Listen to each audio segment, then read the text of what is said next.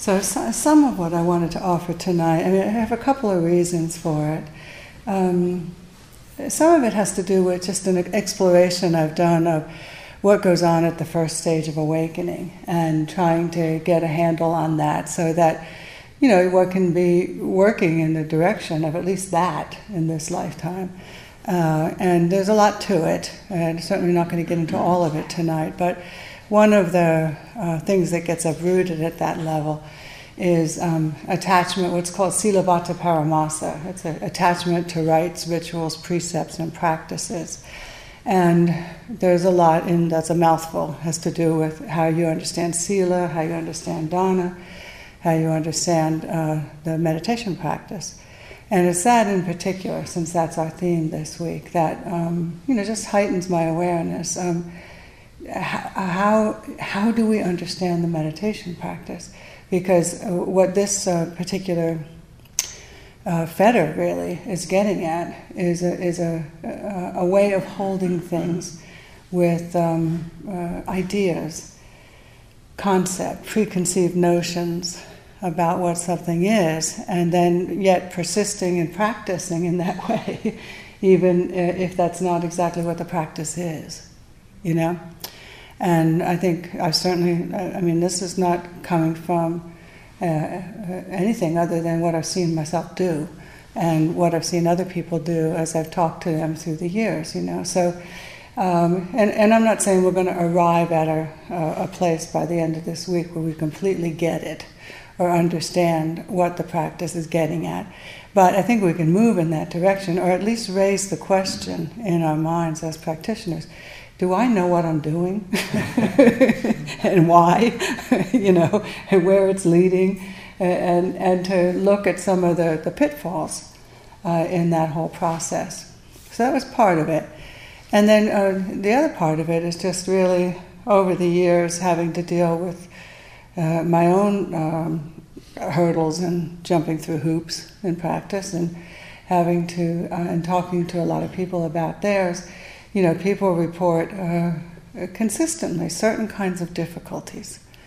And um, what I've seen through the years is that, um, and I think I mentioned this before, that across the board, there's no question in my mind that those quote unquote difficulties, I'm having trouble in my practice, that kind of stuff, is coming from this first thing more than anything else. There's something you don't, we don't understand, some way that we're holding it or conceiving or perceiving practice that just needs to be tweaked. You know, so like this. So tonight, what I wanted to offer is some tweaking, some some ways to tweak our understanding. And you may or may not see yourself in any of this stuff. Uh, some of it, I suspect, you will. Some of it, maybe not. But um, these are these are some common ways that um, we can um, uh, distort or hold the practice incorrectly.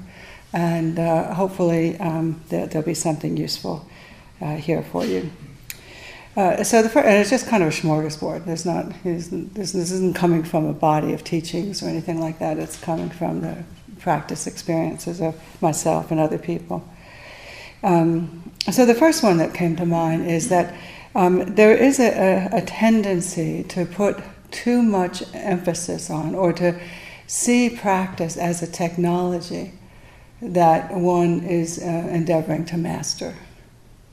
You know that, and, and and this is understandable in some ways because of the way it gets taught, and for, for several different reasons. But it, it, ends up having the effect of sort of that missing the forest for the, the trees kind of things. And this is why I began last night, just uh, trying to pan back and say, okay, there's this, there is this Satipatthana Sutta. There are these four foundations of mindfulness. And let's just try to get a, a, a good um, working understanding of what that sutta is getting at. You know, and, and, so that if you can, if you can hold it in this broad way, you know, you're, you're more likely to, or less likely to get caught in the, these kind of narrow uh, perspectives about what it's about. So there, there are methods, and we're not saying that. There are techniques in, in practice, and, and, um, and there's what those techniques and methods are uh, endeavoring to get us to. or to help us to see.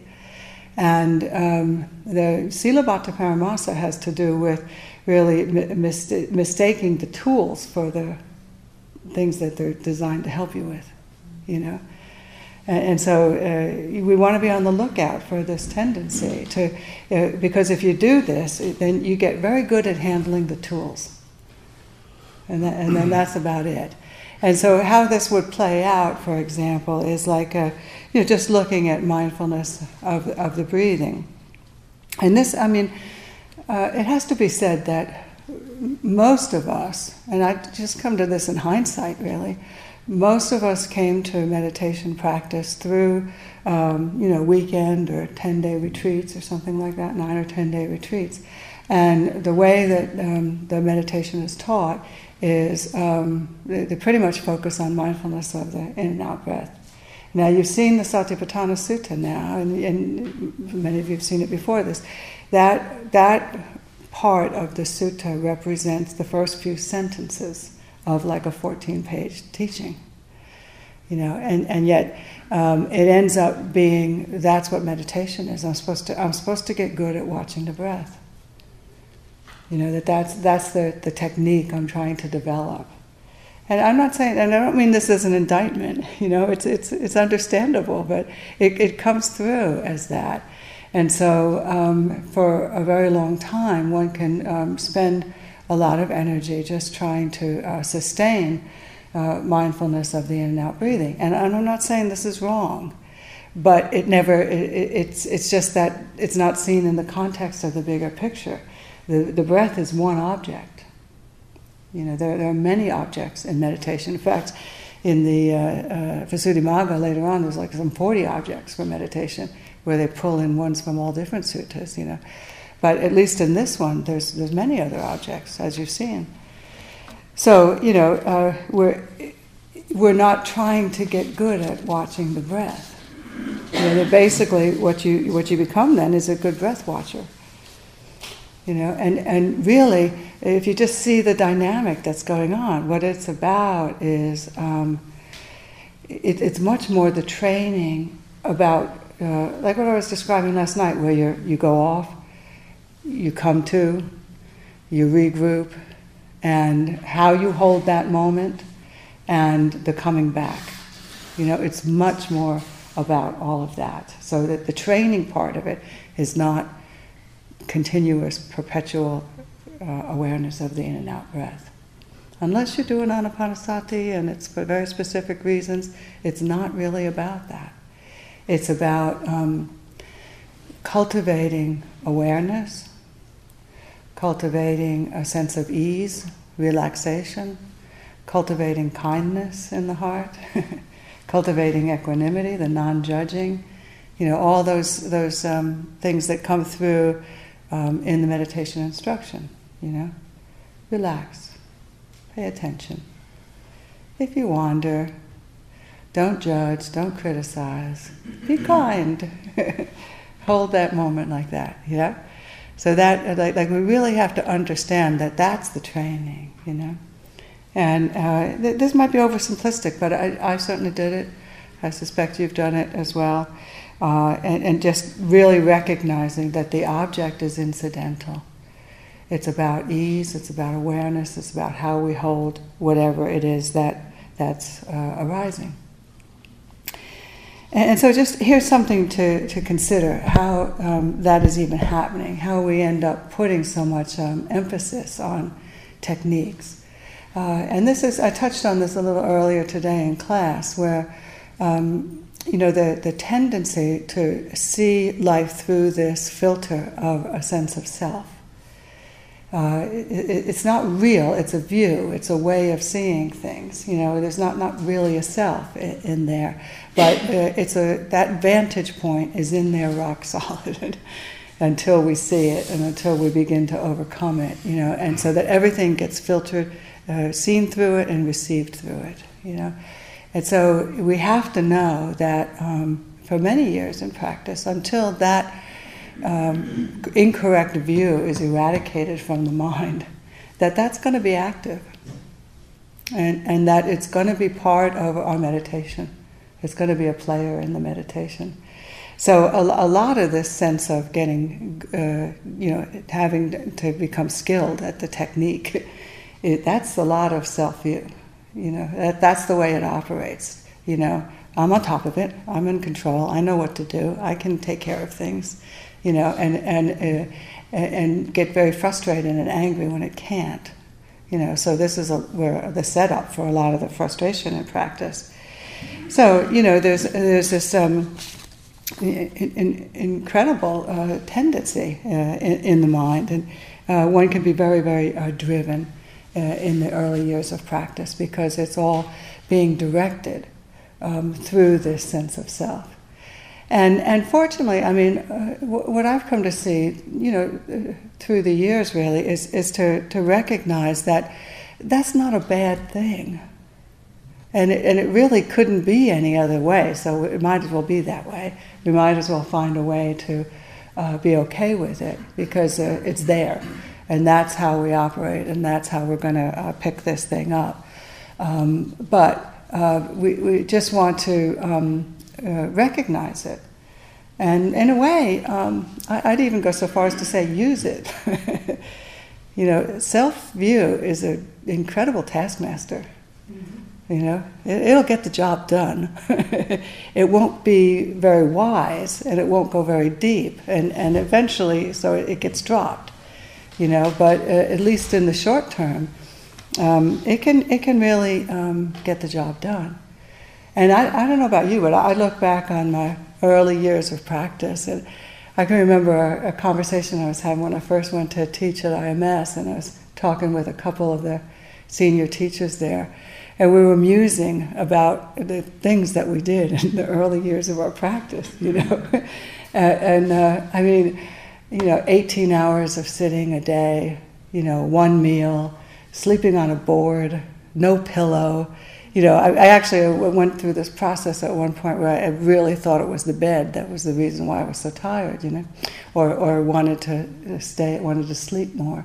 And so I, I just took the mattress off and slept on the board and put a wool blanket on it at that so that it was itchy. So, I, I mean, I, so I wouldn't want to stay in bed, you know, that, that's, uh, that, that's the way, and just sit and walk and sit and walk and sit and walk and sit and walk and, and this driven, you know, I've got to do this. I'm going to nail this. I'm going to get this. I'm going to do it right and I'm going to be on top of it and I'm going to get free and I'm going to wear white for the rest of my life and I'm going to walk a few feet above the ground. You know, that, that was the attitude in it all. And, and that, that's how it got picked up through the mind. So I'm talk, we, were, we were sharing stories like this, a couple of the teachers and myself. And, and then at one point I said, how in the heck did we practice like that? Because I think about it now, and I don't, I couldn't do that now, you know. And uh, and one of them goes, well, I know. We, we were neurotic as hell, and that's what was driving it. You know that that you, it all gets picked up through these uh, immature perspectives and notions and views. And I think he's right. You know, very neurotic. so uh, you know, you, you, have this idea of uh, just trying to get somewhere, achieve something, uh, trying to become something that we're not. I mean, guilty. Anybody else? yeah, well, we've all done it, you know, we know what this is like. So we have to know that we're doing this and, and not really make, make it a problem and trust the, the, practice, that over the months and years of practice, um, that gets whittled away because it's useless.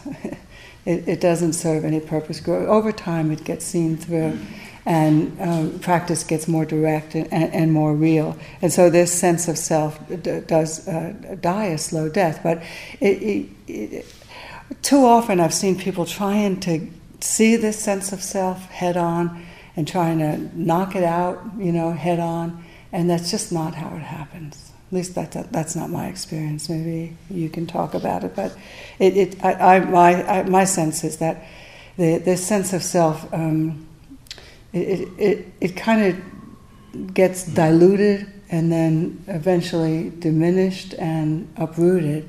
Um, it's sort of like in the back door.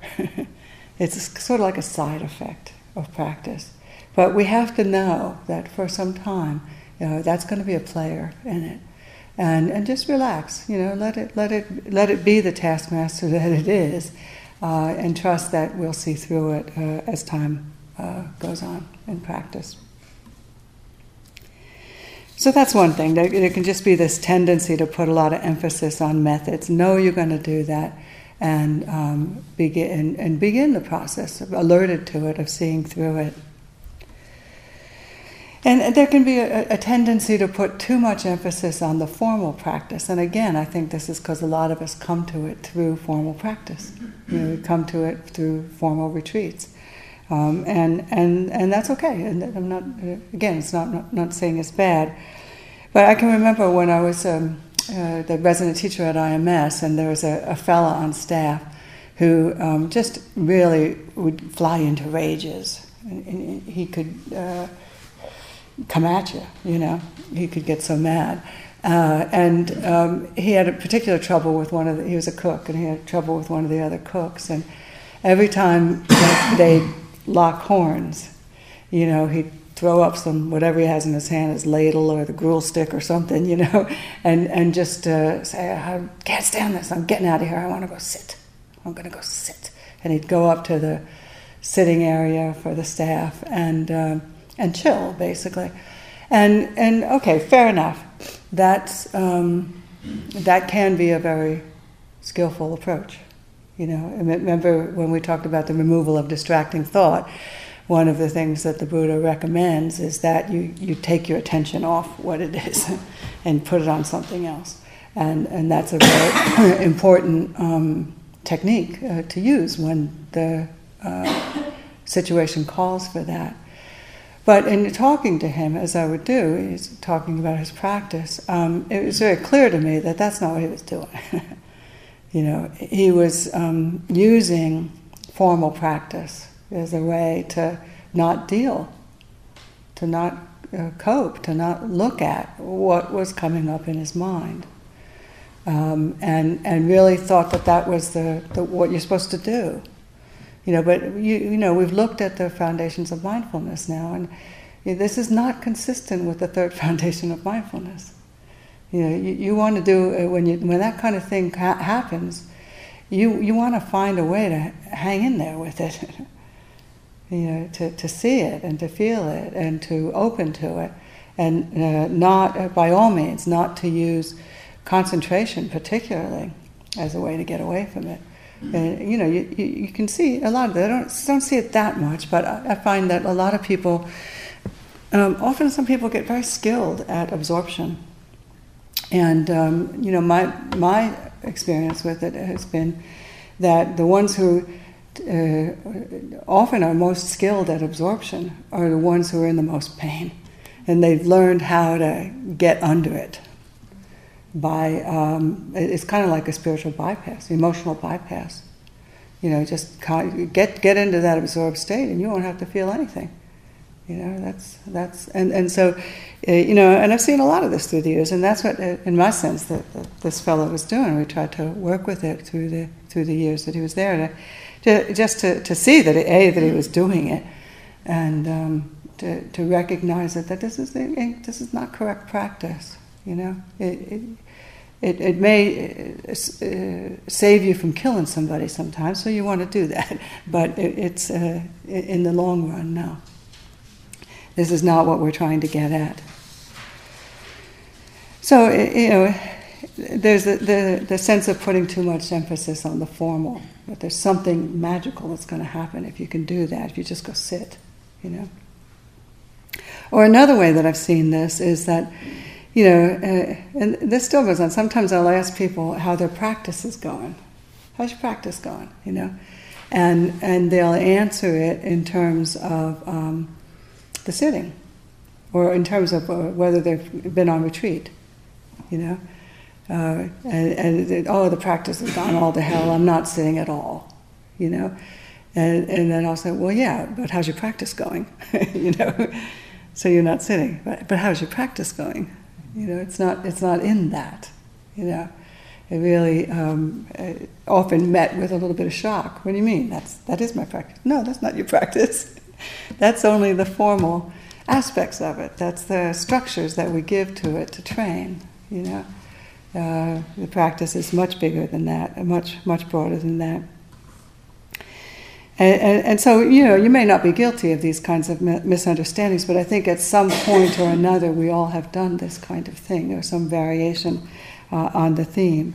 And the way, the way we have to understand it is that with formal practice, you, have got, it, it's like this luxury, really, of, of having a period of time every day, uh, periods of time intermittently throughout the year, maybe even months and years at a time, so occasionally, if we're really fortunate, to just to, to set aside some time to, to really um, uh, approach the training aspects of all of of all this. Really, uh, I'm going to sit. I'm going to train this mind.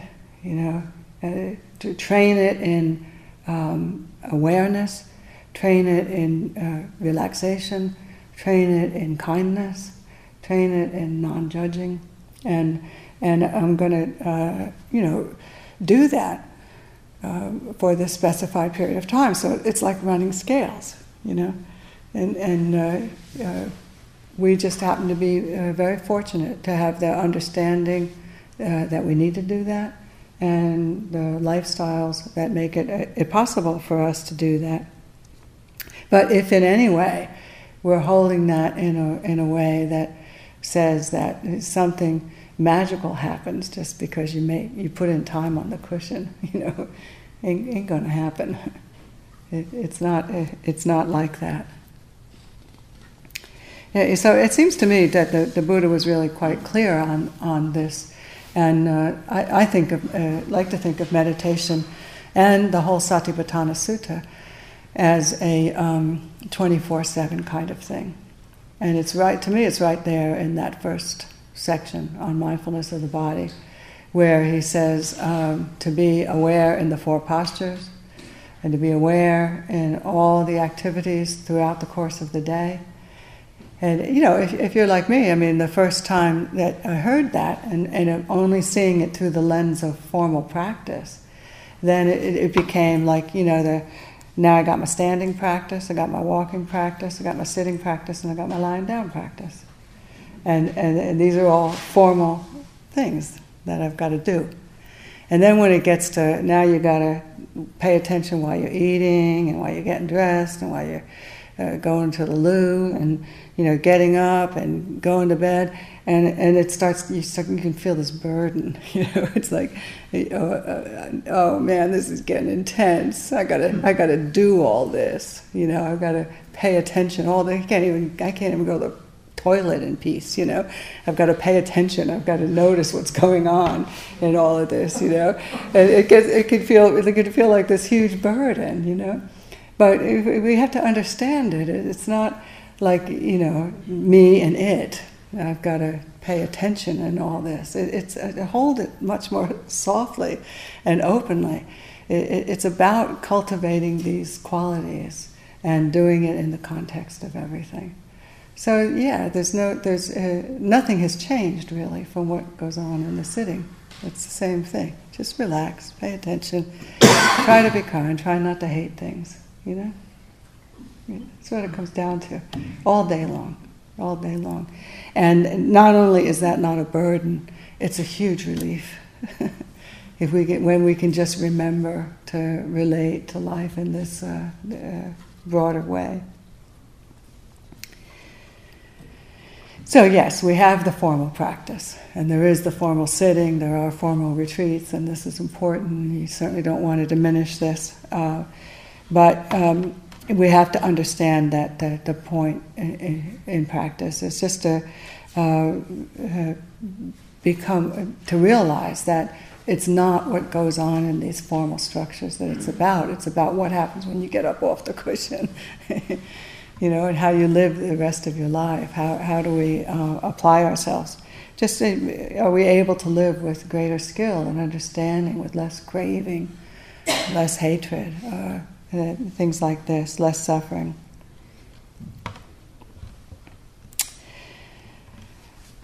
So here's another thing I've noticed. Um, uh, there can be a, a, tendency to, to miss the changes that are taking place. Uh, and uh, really want to be sure to put this on your radar, you know, to, to, to really notice. And it just, we don't seem to have too much trouble noticing the garbage, you know, and letting that register and smacking ourselves around for it, you know. But we really do need to be able to uh, give equal time to um, seeing the very uh, fortunate and skillful changes that are taking place and develop that habit of seeing uh, those in, in the same way. And so one of them uh, is uh, diminishing the tendency to wander all over the place, the monkey mind. You know, it's the first thing you see, the first day you meditate, the first time you sit down. And uh, actually, the Tibetans say it's the first insight of insight meditation, mm-hmm. seeing the mind as a waterfall, they say. They say, you know, everything's just gushing out. And um, you, we want to be able to, to see that, but notice that um, through the years of practice, that you're definitely able to sit with things more, definitely able to uh, relax more, and the mind is getting um, uh, uh, more centered, more focused, you know, even if just a little bit. You know, we aren't expending a tremendous amount of energy following everything that comes into the mind and into the body you know, that, that, that um, uh, uh, relentless, obsessive way of being in life that doesn't have any options uh, about what to, where to go and what to do. You know, we're, we're changing and we're exercising those options gradually, uh, slowly through the, the months and years of practice. And so much more here, uh, much more vitality or maybe just a little more, but that's good enough, you know. And um, also, practice is, is bringing, um, because of the training that we're doing, it's bringing a lot uh, more kindness into the heart. It's bringing a lot less a tendency to judge and criticize self and others. And uh, I would say that if in any way you're sitting here saying me say, hearing me say these things and, and thinking, no, no, it's not, I don't see it, um, I, I, would submit that you're not looking. You're not looking, you're not seeing it because you're not looking. You're not, you haven't developed the habit of seeing it because there's no way that you've been practicing as long as you've been practicing and uh, you're not experiencing these changes. And uh, I mean, I, I, tend to be have a greedy mind, and so I like pleasure. Uh, but this is one of the pleasures that you really do want to soak in, you know. So you see it, it's like, well, that was nice of me, wasn't it? oh, that was good. I, I let them have the cupcake. Oh, that was great, you know, that happened. That, that arose here know, or it wasn't hateful. It was relaxing. I was relaxed. These have to be taken in. And granted, as self view, if self view is still alive, it might get a little exalted, but that's okay. That'll go away over time too. and then uh, an, another big change that's happening that we can miss is this um, movement in the mind from uh, sort of like a content orientation, a goal orientation, an outcome orientation, this Western cultural conditioning, right? Dominant, I mean, come on, we're all products of it. Uh, like it or not, we've got a lot of that in there. Uh, but two, a, a process orientation. And this is, um, we can miss this because it's not, not very um, familiar, uh, at least in the early years of practice. So uh, just look and, and, and see um, the attitudes with which you're approaching life. You know, if it isn't a, a, just even a little bit more uh, present time oriented. Yeah? I can remember when Ram Dass came out with that book, Be Here Now. Remember that years ago in the 70s? Mm-hmm. And uh, even then, before it was before Buddhist practice for me, I remember looking at that title and said, wow. what a revolutionary idea! Be here now, you know, because my mode was get somewhere soon, you know. It, it, it just, just that, that driven, you know, next thing, next thing, that neurotic as hell kind of driven uh, way of being with life. And, and, so, you know, we have to know this that culturally we, we tend to be a few steps ahead of ourselves, always kind of leaning. Uh, it's it's a uh, outcome of the, the greedy mind, but it's also very much a cultural conditioning. So um, we can approach uh, meditation with this same kind of orientation, where we're trying to get to uh, get to a better state. And this is especially true, I think, when uh, you know after even just a few months of meditation, you begin to see how chaotic and unruly and confused the mind can be.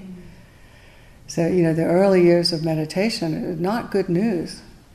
You know, you, you, you wake up. You, I mean, you knew it was bad. That's why you came to meditation. But now you really see how very bad it is. It's it's a mess in there, you know.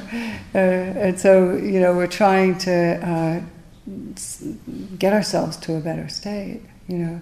And and and, and granted, again, that that can't that. Uh, you, you can feel quite justified in that approach, and, and there's something to it, you know, but isn't that what we're trying to do?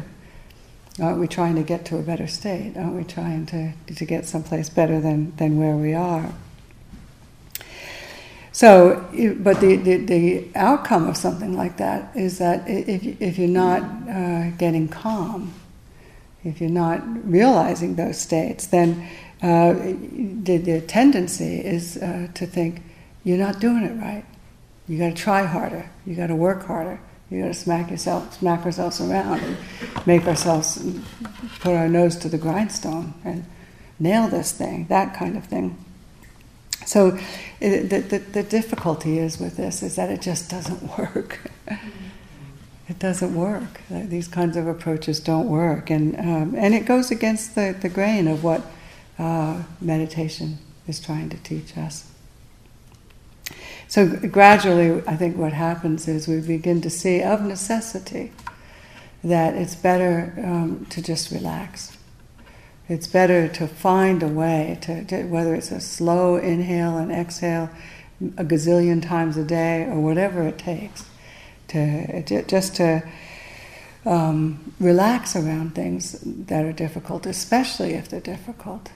That it, it, it, it seems like uh, our earlier conditioning drives right at the point where um, we need to soften, right? Uh, so just to be uh, to be aware of this and recognize that um, the the unawakened mind is is kind of given to issuing directives. I don't know if you've seen this, but I, you know I remember a number of years ago, my Dhamma buddy and I were really on this. We talked about it for months, you know, seeing what uh, Ajahn Sumedho would call it the tyrannical patriarch inside. And I, I called it the tyrant. It was like that, that voice, which maybe not everybody has, but I've certainly had it, and a lot of people I talk to have, that is um, never satisfied. You're never doing it right. It's never, you, you know, you, you, you uh, something's off. Uh, you're not doing enough. You're not doing it good enough. Uh, no matter what you do, and I would, we would notice it. Like we talk about, we'd notice it. Like say, when we lay to bed at night, and there you are. You're getting all comfy. You got your duvet, and you're all comfortable, and you're ready to have some nice relaxation and peace. You know, and up pops this. You didn't do that today, and you didn't go here, and you didn't do this, and remember you were gonna, and all this kind of this review of the day that can go on, you know. And, and you're supposed to drift off into a peaceful sleep with this whip cracker going on, you know. And then it, it can often pick up first thing in the morning.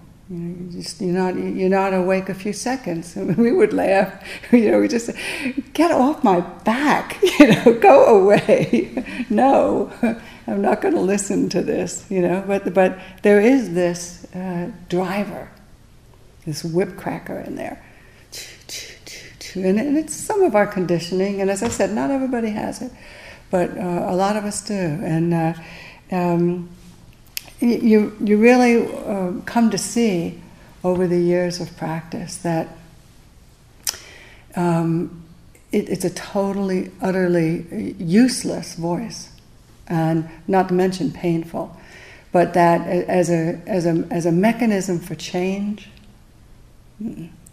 this mind just does, absolutely does not respond favorably to those kinds of directives. It will cower, it will turn away, it will do everything it can to, to not uh, comply when it's uh, treated like that, when it's smacked around like that.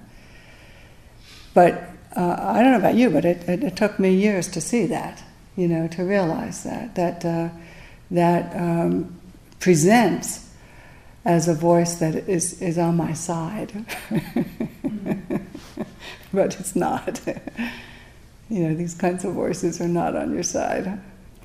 They don't help. They don't bring about any reasonable or favorable results.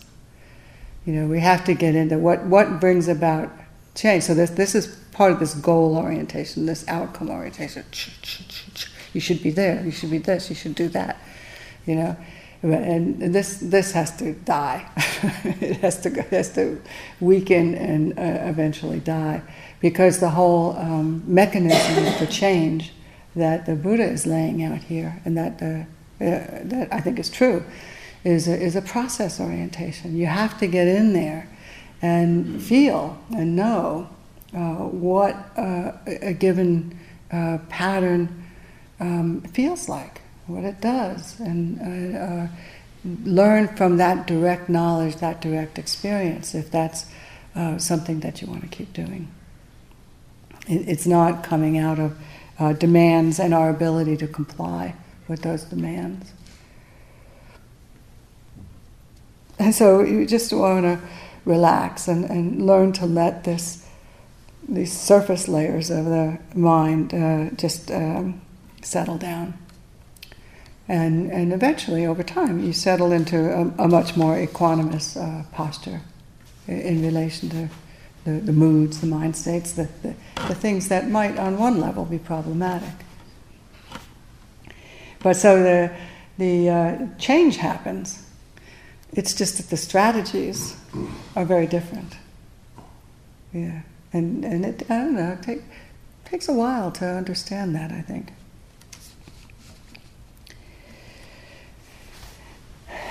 And so one one more maybe. Um, this one's this one's uh, uh, hopefully very useful. I have found it useful. Um, there can be a tendency for many years in practice to um, e- evaluate how the practice is going using uh, totally useless and incorrect measures for that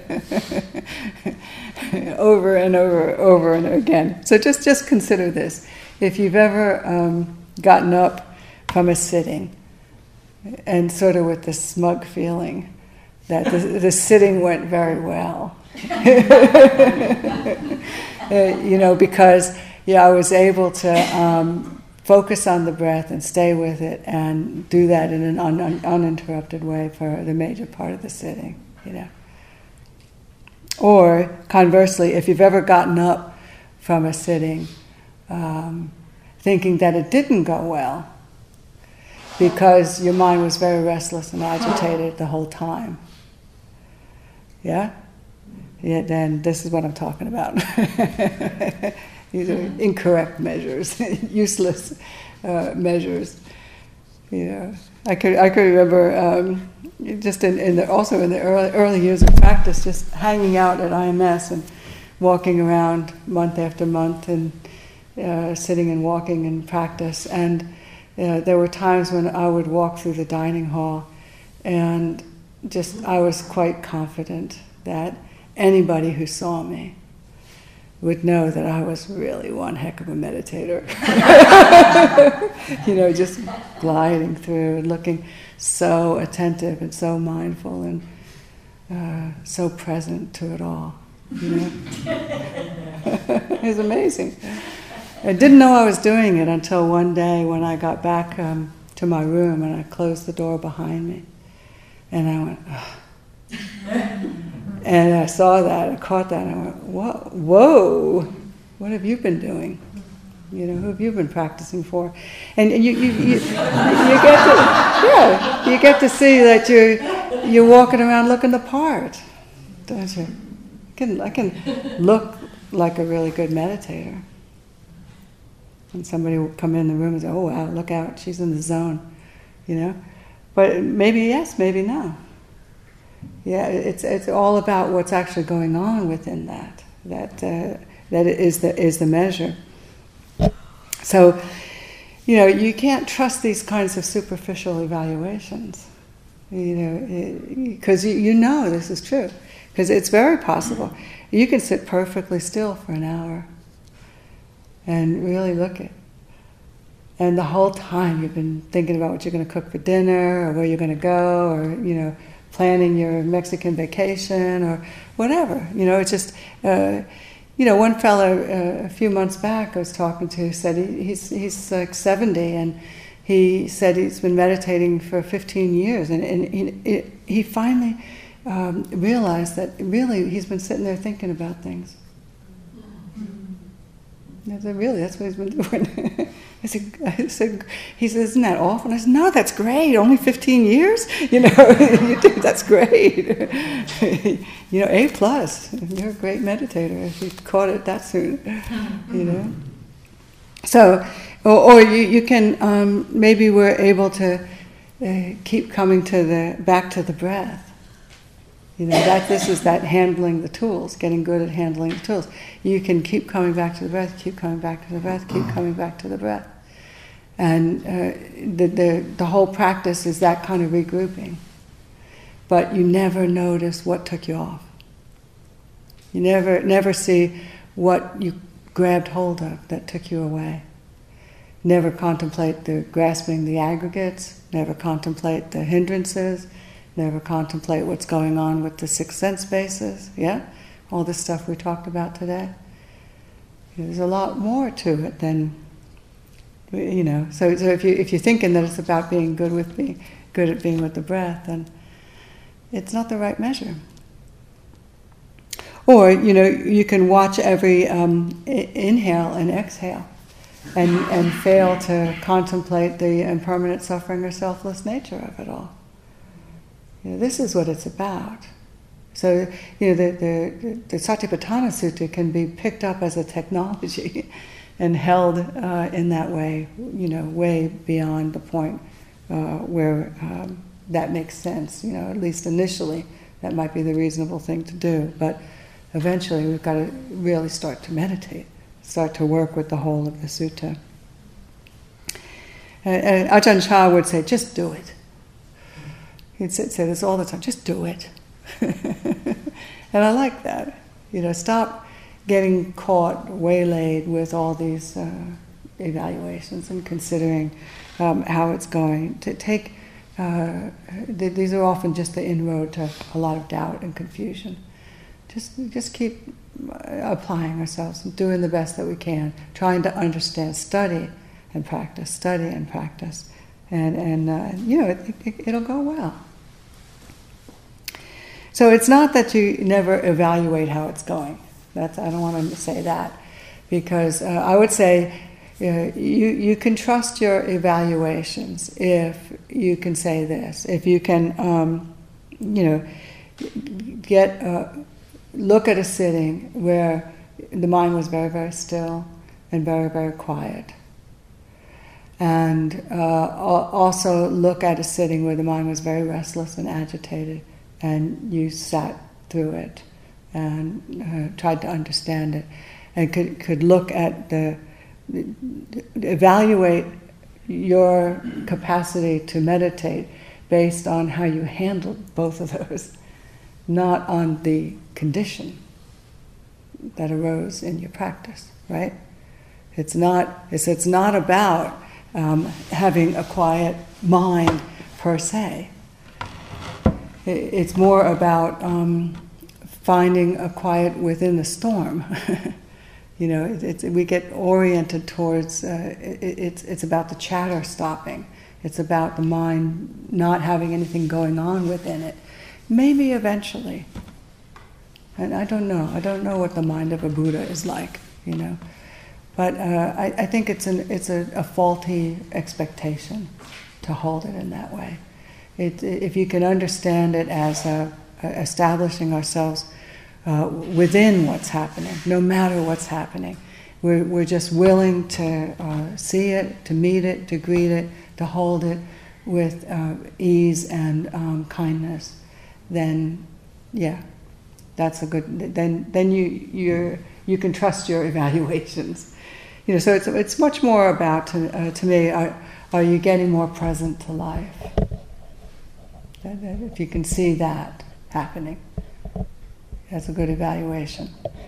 Uh, are you getting less reactive, less compulsive, less impulsive? that, that's a good evaluation. Or, or, you're more likely to catch it if you are that way and, and hold those uh, skillfully. That's good. Are are you more likely to pause before you act, before you speak? These kinds of things, like, like so many of you talking about in the opening circle. Uh, more able to, to feel delight at happy events, to ride the wave of pleasant feelings. This, this, is, this is not bad. There is pleasure, there is pain, you know. So, ah, this is great. And then it's over. You know, if, if pleasure held within the context of anicca is fine. There's nothing to, nothing to be done. It's one, life is great sometimes. Just less, less greedy, less hateful, less deluded. All of these. Ajahn Chah puts it the best. And I keep coming back to this, uh, which I'm sure you've heard many times, as have I, but uh, I hear it anew every time. It's a great explanation of the meditation practice. Try to be mindful and let things take their natural course. Then your mind will become still in all surroundings. Like a clear forest pool, all kind of wonderful, rare animals will come to drink at the pool. I love that. And you will clearly see the nature of all things. You will see many strange and wonderful things come and go come and go. But you will be still. This is the happiness of the Buddha, he says. It's all right there, isn't it? You will be still.